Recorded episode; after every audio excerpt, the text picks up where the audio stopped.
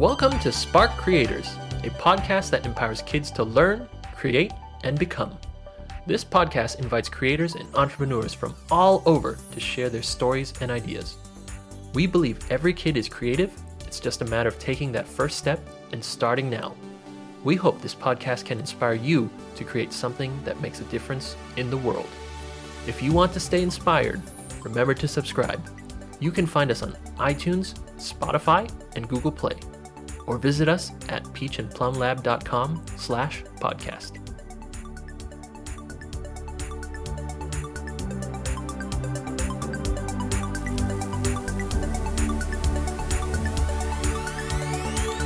Hello everyone, welcome to Spark. I'm the host Lee.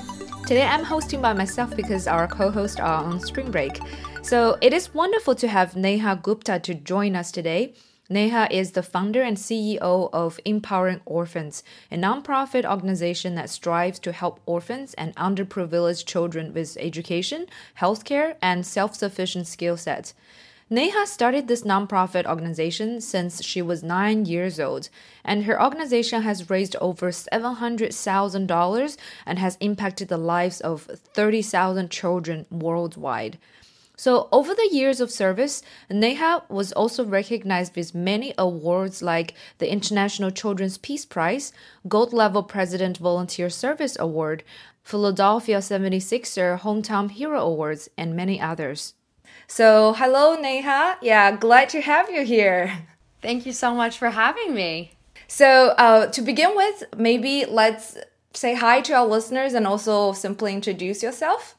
Yes, absolutely. So, I'm Neha, and as Lee said, I'm the founder of Empower Orphans.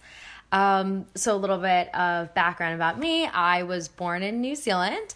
Um, I grew up in Philadelphia and my parents are originally from India. So, but I've been here since I was about uh, four, I would say.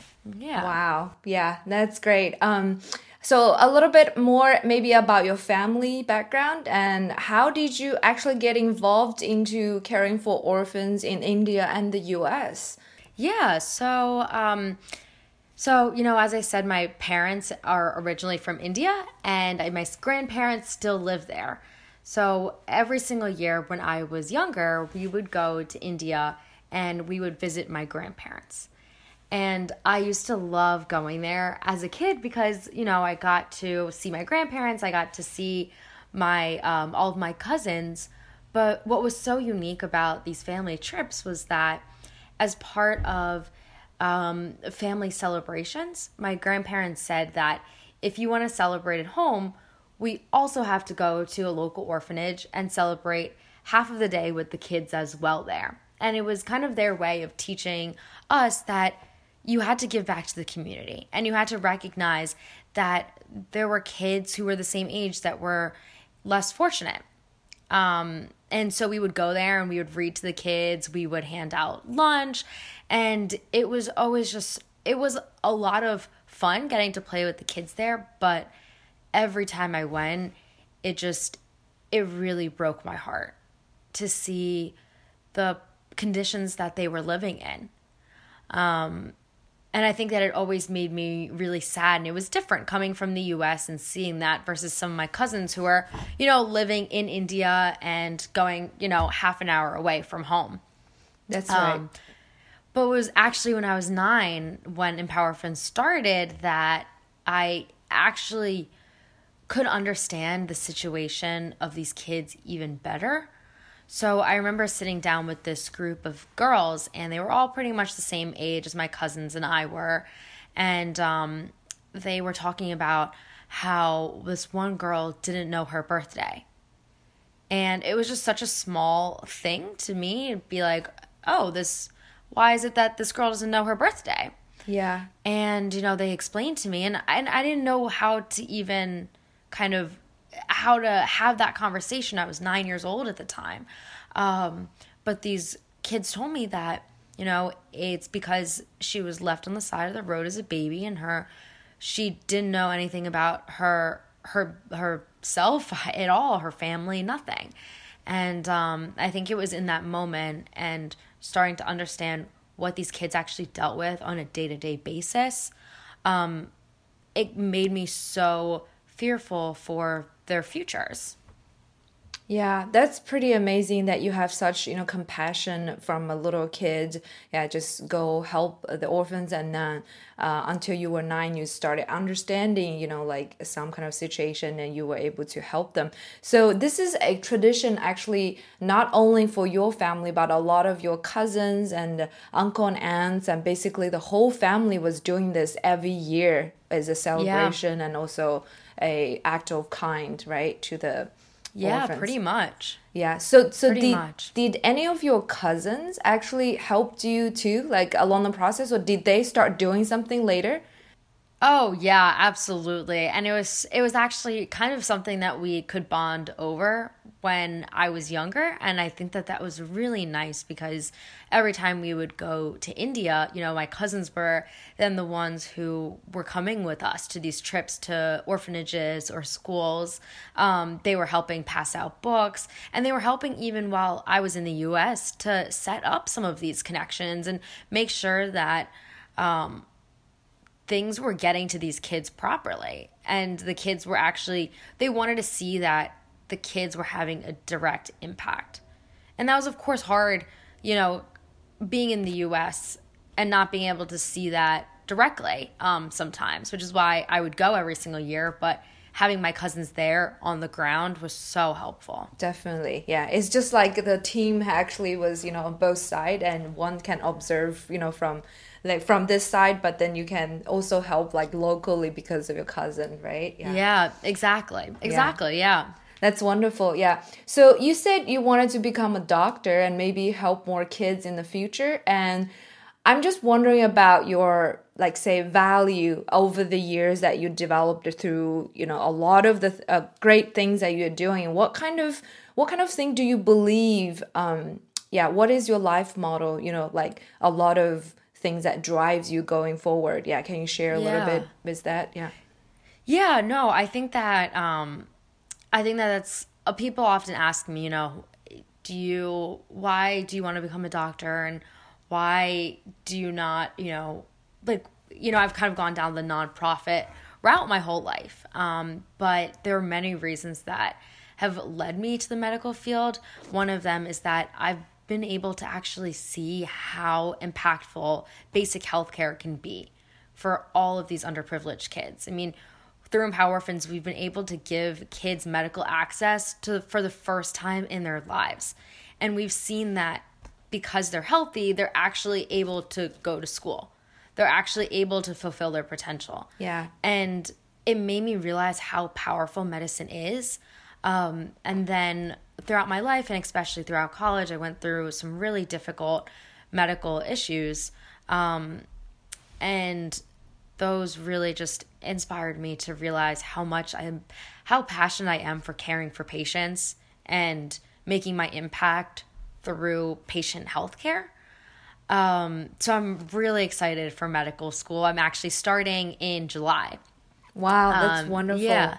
Yeah. Thank you. I'm really excited. And I think that I'm most excited for being able to actually work with patients. And they have, um, like, there's a lot of these nonprofit uh, free medical clinics actually as part of the medical school that you can go and visit and you can work at. Um, so I'm really excited for that. Um, and um, yeah. Yeah, that's wonderful. Yeah, I'm so proud of you. You say you wanted to become oh, a doctor, you. and now you are like this you know at the door about to become a doctor. That's amazing yeah. Thank you. And yeah it is for sure you know healthcare just health in general is such a basic human need that just yes. empowers them to to be able to do anything you know for the basics yeah to to guarantee.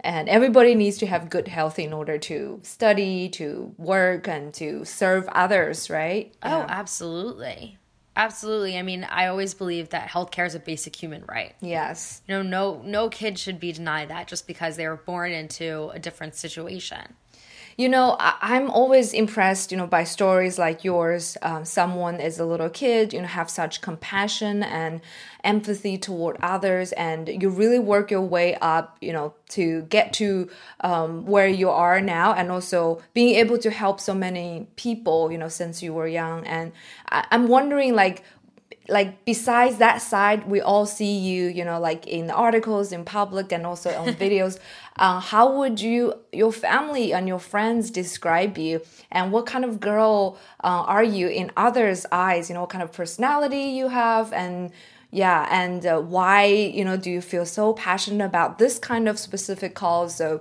just maybe resonate you know with some other types of kids who are out there say i have the same heart too as neha you know maybe i can do something similar. Yeah. Yeah of course. Um i guess that's kind of it's hard for me to answer that i guess because um you know i wish like my my family members or friends could be sitting here but i think that most people describe me as somebody who is just kind of like a ball of energy and they always tell me that I'm like a ball of sunshine because everywhere I go I'm always trying to make everybody feel happy and laugh. Um I try to I think my my life goal since I was little is always just to make an impact on everybody's life to make everybody's life a little bit better um, and I think that they would describe me as somebody who really cares a lot and supports their friends, um, gets really passionate about different causes or ideas. Like when I have a cause or something in my mind that I feel really strongly about, like I will not let it go. Like I will do everything in my power to make sure that um, I'm able to help out with it in whatever way. Um, they often, actually, my friends often always make fun of me because I always have like a million thoughts like and ideas. An idea. I'm always like pitching new ideas to them. Yeah. Um and I think that they always make fun of me because I'm always like going from project to project yeah. all the time. So entrepreneurial, um, yeah. yeah, I think so. I definitely think so, but you know, I think that as like like with any entrepreneur, I think that every single entrepreneur no matter how old you are kind of feels that same way where they can't really like sit still um, they're always like on the go. They always want to accomplish the next thing um, and know that they're whatever they're building is making an impact somehow. Um, but there's so many different, you know, no personality type of an entrepreneur is the same. So it's it's not like you have to be a specific type of person to be an entrepreneur at all whether you're introverted or extroverted. I'm actually, I would say I'm definitely both. I'm an ambivert. Um, so Me too, I really yes. like, we'll flip between the two. Um, but, and I think that, um, but I think that kind of like helps in a lot of ways. Um, being able to understand like your surroundings and social context to, to pitch different ideas or, um, a, like appeal to different audiences. Definitely, definitely. Um, so we'll get into a little bit more detail, you know, about the um, yeah what you have been doing and also a lot of uh, other questions. But today I also wanted to give enough time to share the topic. You know, we're going to um, yeah talk about. So uh, you have been focusing on helping and saving orphans for how many years now at this point? So it's been since I was nine years old, um, which and now I'm almost 23. So a good amount of, a good amount of time. A good amount of time since 2006 yeah yeah that's that's pretty amazing. Yeah for all these years you have been working with empowering orphans i'm sure you have a lot to share also in the process you know from all the learnings and tips and insights that you have gained over the years by serving all these orphans. Yeah so today our topic is the ripple effect. So here's your time to tell us everything that you have learned about the ripple effect through your action.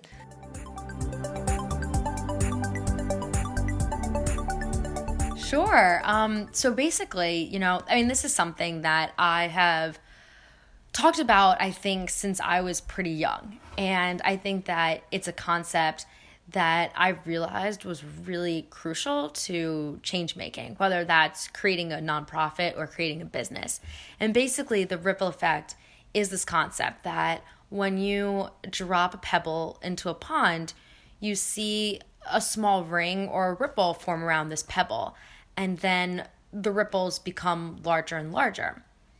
Um, and it's kind of this idea that if you have an idea, whether that's a small or big idea, the moment you turn this idea into action, it will have some impact. And your impact can be really quite big if you do convert your idea into action, but your initial steps are usually pretty small, but that's okay and that's that's very normal. Um so basically um, and i can obviously talk about the projects that we have done and everything um, as part of empower orphans but throughout the journey of empower orphans i've seen that when i was younger you know i was kind of just one person starting this nonprofit and it didn't really start as you know me formally creating a nonprofit, but me, you know, selling my toys and having a garage sale and me going door to door selling my own crafts. Um, but the more people I talked to about it and the more projects I did, I was really lucky that it inspired other people to join. And when other people joined, we were able to make that first ripple where we were able to have a larger impact.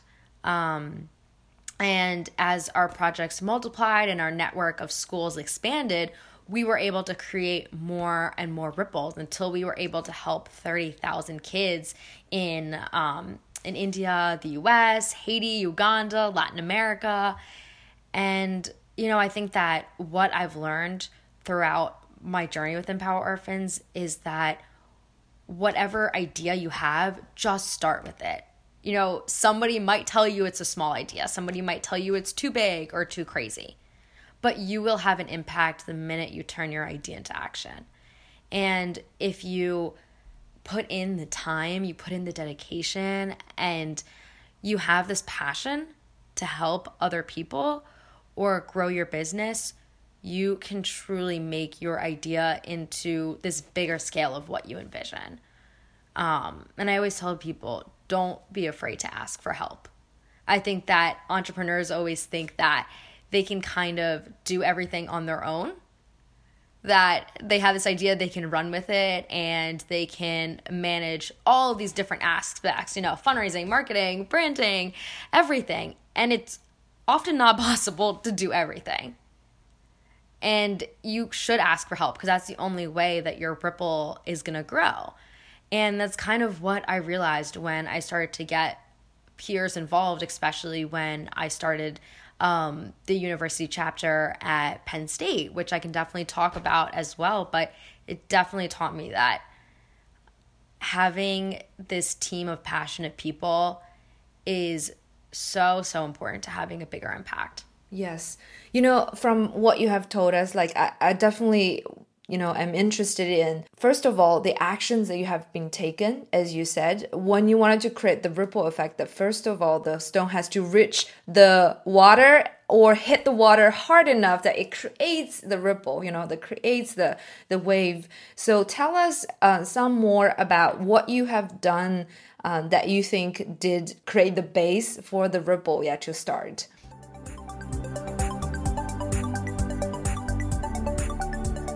Yeah, so um so I'll okay, so I'll rewind to 2006 when I was 9. Um Yes. Well, the first thing, yeah, well, the first, very first thing, as you say, the garage sale yes. that you have done. Yeah. Where did that idea come from? Who helped yeah. you and how did that happen? Yeah.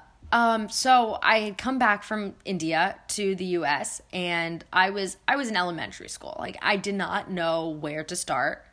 I just knew that I had told these kids, I'm going to come back and I'm going to bring books that we're going to buy for you. And I can I went down to my basement one day and I saw all of these toys that I had when I was younger. Um, and I just realized, you know, I'm not playing with any of these. I don't need any of these at all. And wouldn't it be great if we could sell all of these toys and make money and then use that money to bring books to the kids in India? So the kind of the garage sale idea came from there where um, my family and I sat down and we were like, all right, you know what? Um, we've never had a garage sale, but let's do it. Let's try it. Um, let's gather all of our toys. And then I went to my neighbors and I got them to give me their toys too. so I convinced them to give me their toys. And we had this combined garage sale. And it was you know, as I said, it was the first time we'd ever done a garage sale. I didn't know what to expect, but from that one fundraiser, we ended up raising $700, which was crazy. Wow. Yeah. And so I, you know, we took that money, and the following year, it was around Christmas time, and we were able to use that money and buy books for the kids at that same orphanage. So we were able to take these books, you know, make a library. Um, we had gotten sweaters for the kids, food, and celebrate Christmas with them. And I think that, you know, that taking that first step made me realize how much impact, you know, $700 could make, even $100 Yeah, it's it made me realize how much of a difference it could make. So then I came back and I was like, okay, you know what? I think we should just continue this. I think we should continue raising money. And so I started to make and sell my own crafts and I would go door to door. I would have them, I would sell them at craft fairs. Um, then I would actually have, I would, um, the orphans would make their own artwork too and I would convert them into little greeting cards and I would sell those. And then over time, I started to, you know, do other things other than like going door to door and selling crafts. So I started to organize fundraising events and apply for grants and different awards. Um, and so kind of like all the the stream of the revenue for you know helping these kids started coming from different sources. Definitely. You know it's very interesting you mentioned the idea of the kids creating greeting cards themselves and you're using them to yeah actually to do um, do the fundraising. Uh, there's a saying in chinese culture uh, give a man a fish you feed them for a day. Yes. But if you teach a man to fish you feed them for a lifetime. So it seems like that's exactly what you have been doing. You know teaching the kids a lot of skill sets you know sewing and give them tools, you know, computer to learn how to deal with technology and a lot of things. Yeah. So how did you came to that realization that book books you know are not maybe the only way to help them in some way but you actually expanded your efforts into many other yeah. areas just like the ripple effects yeah yeah well it definitely that's so true and i think that we realized that you know it wasn't just i mean the books in itself was great because they had never had those books before and they didn't have access to books. Um, but we also realized we needed to teach them more technical skills. We needed to expand projects to help them be healthy or teach them how to, you know, maybe start their own businesses, things that we could help them do so that it could they could be self-sufficient and they could stand on their own feet. Um, you know, one of my favorite projects that happened actually two years ago in India um, over a summer, and we did this project with Deloitte, which was really exciting. Um, but we had this workshop for young women, and um, they were very, you know, they came from very underprivileged backgrounds, and they didn't have obviously the same opportunities to learn and the resources to learn how to start their own businesses but they came with like these different ideas that they had to start a business.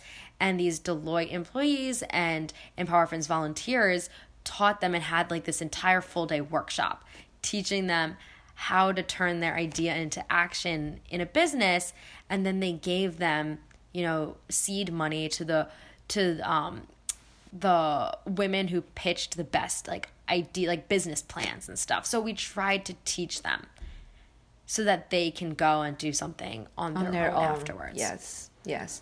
Yeah, that's pretty amazing. I think it's definitely some sustainable way to help, you know, to help the community and also help those kids who are in need because they need to live their life sufficiently by themselves yes. later. Yeah. Even when they grow up, they still have to, you know, like depend on themselves. Yeah. Um, so yeah, another aspect about the ripple effect that I heard you talking about is that how you actually were able to get your friends and some college classmates, you know, or um, yeah, like over to help you with this mission that you are passionate about. So, can you yeah. tell us a little bit more about the ch different chapters you have in different universities and how did everybody get involved? And uh, yeah, is there a you know story or best friend who helped you and how much you know they have worked for this mission?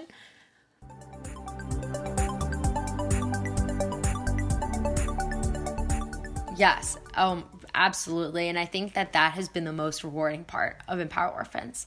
Um, you know, all of the students who have become involved and who have become like a second family to me.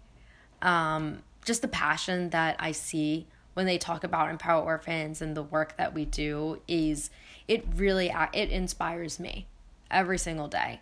Um, and I so when I was younger, I think there came a point. I think I was in probably i mean i had friends throughout elementary school coming with me door to door um, and helping to sell the crafts. But when i was in middle school i realized how much bigger of a ripple effect i could create if i got more people involved.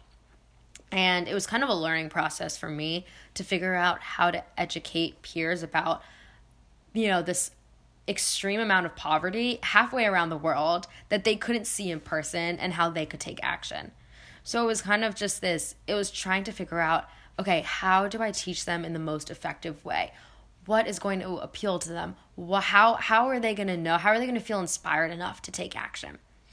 And then we expanded our efforts to the US as well, not only because we saw this need in the community just, you know, half an hour, an hour and away, but I also wanted other youth to have that same direct connection with kids and see their impact in person. So I started to do these different fundraisers throughout middle school and high school um, that appealed to the interests of my peers, and we were raising money at the same time then for um, for these kids, whether they were in Philadelphia or whether they were in India. Um, and I remember I'm one of my favorite projects in um, in high school was having a basketball tournament that you know all of my all of my friends came to. So it was kind of the best of both worlds. I was able to spend time with my friends educate them about this poverty and then um, raise money for empower orphans. And we took that money and we had an entire book drive. Um, where I I can't even remember how many books we collected at this point. I mean, this was like 10th grade of high school for me. Um, and we renovated an entire library in um, an underprivileged school in Philadelphia. And just wow. seeing the impact it had on those um, on those students was amazing. Then when I started um, college at the Honors College at Penn State, I knew that I wanted to start a chapter there. And I you know, we kind of really had to start small before expanding there. And it was kind of almost like starting over again from scratch, which was actually such a unique process to see it building, but with so many hands on deck this time. Um, and now we just selected our fifth executive board of the chapter, and the chapter has now conducted 80 projects um, mentoring kids in Pennsylvania. They've sponsored education of orphans in Haiti, and they've organized two student led trips to Uganda. Wow. Um, and I mean, it's truly, truly amazing. And we teach uh, students at Penn State about the ripple effect. We teach local students about the ripple effect. Um, and, you know, I think that it always resonates well with students because it shows them that their initial steps don't have to be that big to actually make an impact. Um, but it's it's been the most amazing part seeing other students get involved. Um, they have really, as I said, become a second family to me. Um, and now their goal is actually to, and part of Empower Orphans' goal is to create kind of this network of student run chapters and open up chapters at other universities and have them run have them be run with the same model that we have at the Penn State chapter. Yeah, that's wonderful. You know, just hearing what you're saying, you started at nine years old and uh, in middle school you ask your friends to support you in certain way but now as you go to college and a lot of college friends who were able to do you know way bigger things compared to when you guys probably did at you know yeah. middle school it's like it is a growing process for all of you yes you know and for the organization to do way bigger impact um, for all these uh, orphans yeah around the world so uh, yeah, another aspect I heard about the ripple effects is uh, yes, the founder and also a lot of you know your um, board and friends who are helping you is the organizers, you know, going through these fundraisings. But another thing is that you have expanded not only you know like helping orphans in India and the US, but Uganda and uh, Haiti. So how did that happen? It becomes a world, you know, worldwide um, mission, mm-hmm. you know, rather than just helping a specific orphanage in a specific location. That has grown as the ripple effect has grown too. Yeah.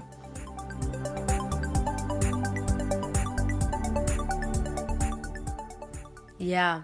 Yeah. Um, you know, I think that yes, it definitely started at that one orphanage, and um, it was actually really.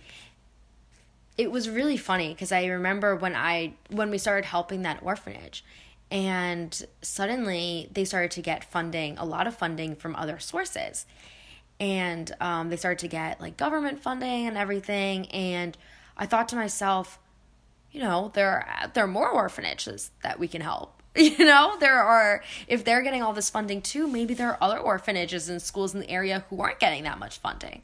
So we decided, okay, let's go look at, let's go find other schools in India. And so we expanded to all these different underprivileged schools throughout, um, like North India, throughout Mumbai and Pune.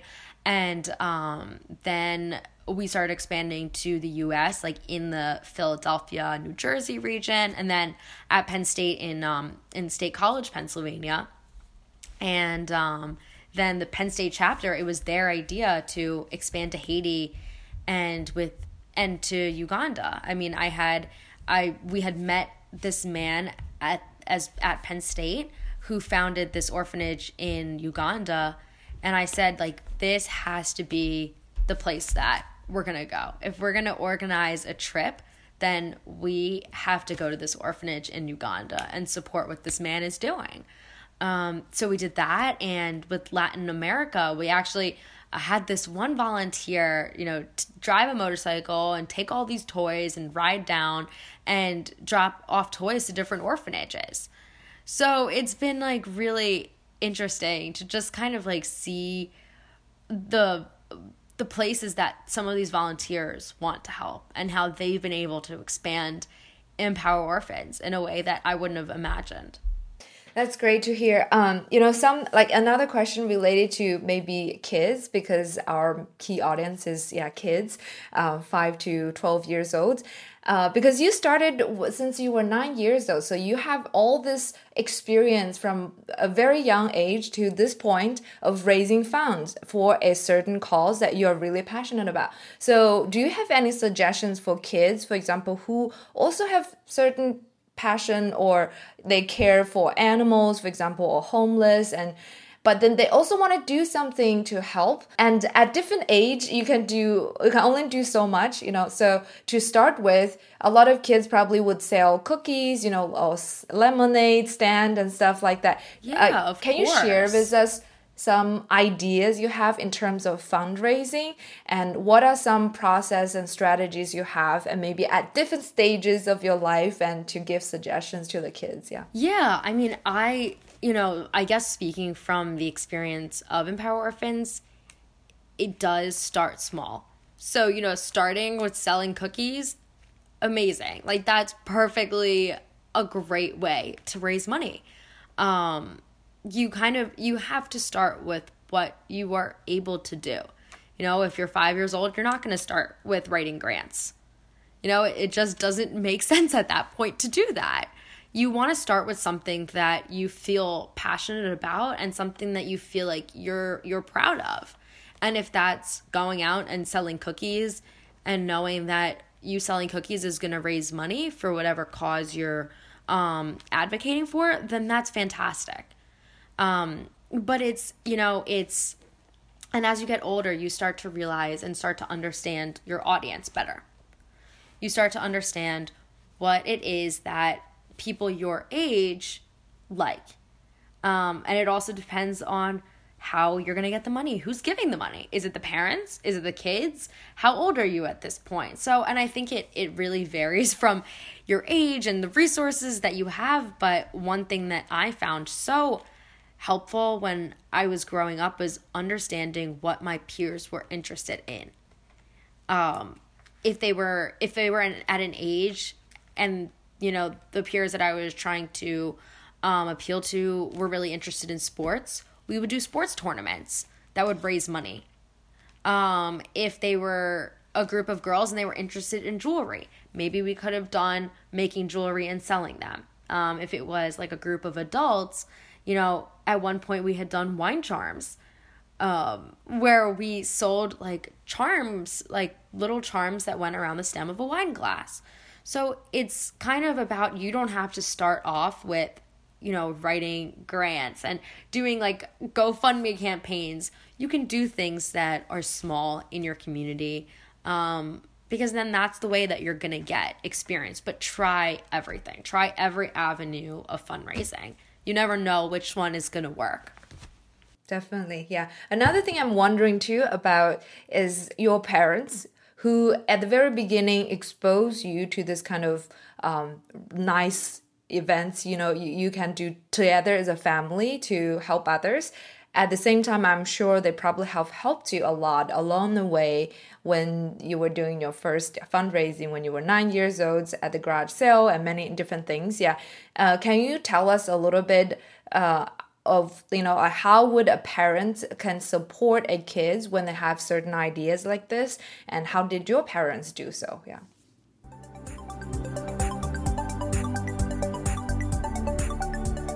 Yeah, no, that's a really, really good question. Um, and I think that, you know, it's funny because, like, I, my parents, I don't think that they really thought that. I don't, I think, I don't know if they thought much of it at the time. I think they were like, oh, this is actually like a really good idea. Um, and let's let's roll with it. Let's see how far she actually gets with it. Let's see if she actually continues it. Um, but they were so supportive every single step of the way. Um, you know, I, we would sit down and like spend time as a family where we would watch TV and we would make these crafts together. Um, we would have like a little assembly line where we would make these wine charms.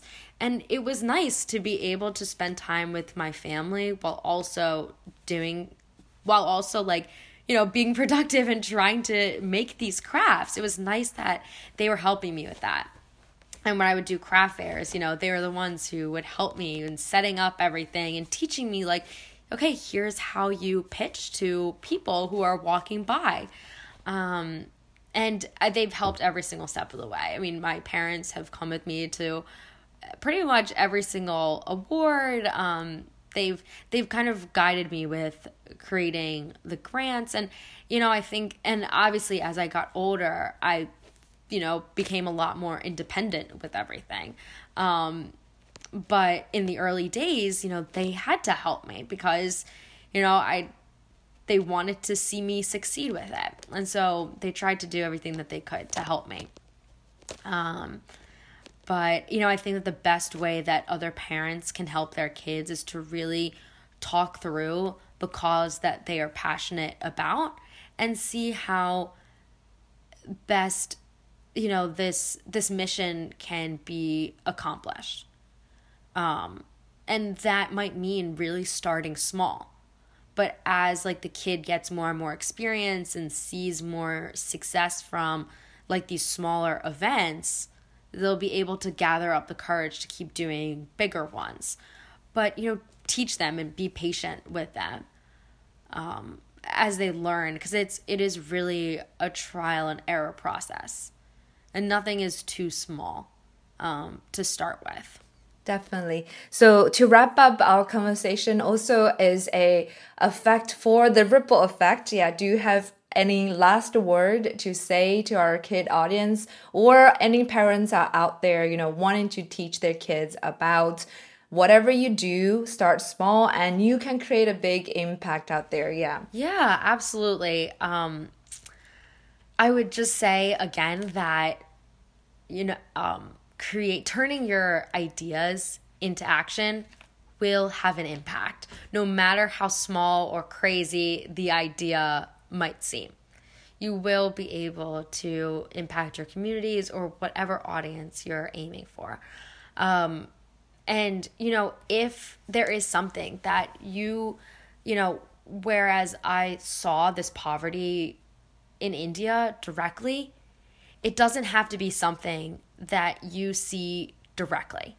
If you hear about an issue that you think that you can help with or you feel passionately about, take action on it. You know, it's I've always been of the belief that you turn your empathy that you have about a cause, whether you see it directly or not, or even your experiences, into action. So think about what it is that you are you feel strongly about and find out ways that you can get involved in helping out with that issue. Wonderful. Yeah. Thank you so much, Neha. Yeah, for your time and also all these sharing, you know, about your experience and and everything you have told us about. Yeah. Um, I wish you best luck with your medical school and all oh, your future you so career. Much. Yeah. And I'm sure you can do great things no matter where you go definitely with your like big hearts and also such a action oriented girl. Yeah so definitely yeah. Thank you so much oh, well thank you. Yes. Thank you so much. Thank you for having me. So there you have it it is just so admirable that Neha started her nonprofit organization at nine years old and kept empowering orphans and underprivileged children for 14 years. As she was telling us about the ripple effects, taking action is a very important step in the process. So, no matter how small it is to begin with, as time goes by and your experience level and understanding about your key audiences grow and the impact you can create will for sure increase too. Okay, so I hope Neha's story has inspired you just as much as it did to me. Thanks everyone for listening to Spark by Entrepreneur Kid, where all kids are empowered to learn, create, and become. I'm the host Lee. We will see you next time.